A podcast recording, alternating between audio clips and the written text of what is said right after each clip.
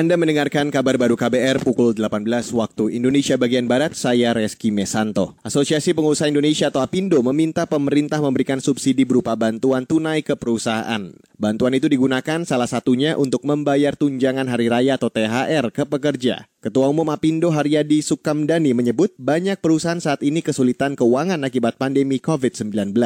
Iya, kepengennya sih begitu ya. Tapi kan pemerintah kelihatannya belum bisa tuh. Kelihatannya pemerintah kan nggak ada nggak ada pembicaraan untuk ke sana. Oh, udah itu dari, dari, dari awal mas diomongin. Kamu udah beritahu dari bulan Maret juga bahwa kekuatan kita sampai bulan Juni, akhir Juni. Udah disampaikan, termasuk yang tadi kan saya sampaikan kan kita perlu tuh stimulus tunai, stimulus ke perusahaan berbentuk modal kerja dan stimulus untuk pekerja itu uh, untuk tadi untuk untuk THR, untuk mengurangi apa, untuk subsidi untuk gaji seperti itu. Ya perbatasannya banyak gitu. Jadi negara sendiri juga eh, banyak permasalahan juga lah. Gitu. Ya memang kita repot karena kan kalau seperti ini seolah semua ditimpain ke perusahaan kan itu ke pengusahanya. Ya nggak nggak kuat dong kalau kayak gitu. Ketua Umum Apindo Haryadi Sukamdani menambahkan banyak perusahaan yang kemampuan keuangannya hanya mampu bertahan sampai Juni. Menurutnya, program bantuan atau relaksasi dari pemerintah kepada pengusaha beberapa waktu lalu masih kurang begitu efektif membantu pengusaha. Misalnya, pembebasan pajak bagi karyawan dengan gaji 200 juta rupiah per tahun. Menurut Haryadi, kebijakan itu tidak cukup berarti karena kebanyakan karyawan gajinya kurang dari ketentuan itu. Yayasan Lembaga Bantuan Hukum Indonesia atau YLBHI mengecam ketidaktegasan pemerintah dan aparat dalam mencegah kerumunan warga selama pandemi COVID-19.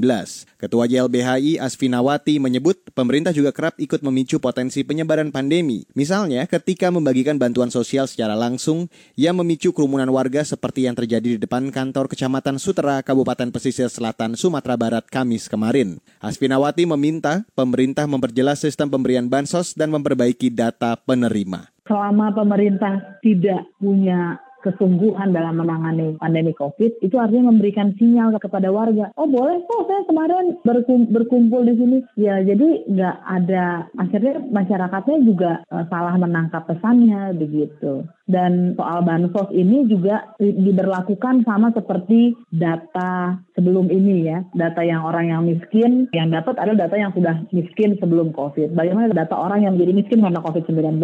Ketua YLBHI Asfinawati menambahkan saat ini pemberian bantuan sosial dari pemerintah juga tak merata. Ada banyak masyarakat terdampak COVID-19 yang tidak mendapatkan bantuan. Asvin menyebut ada bahaya kelaparan mengancam kehidupan masyarakat saat ini. Asfinawati juga tidak melihat ketegasan dan konsistensi aparat membubarkan kerumunan saat pandemi COVID-19.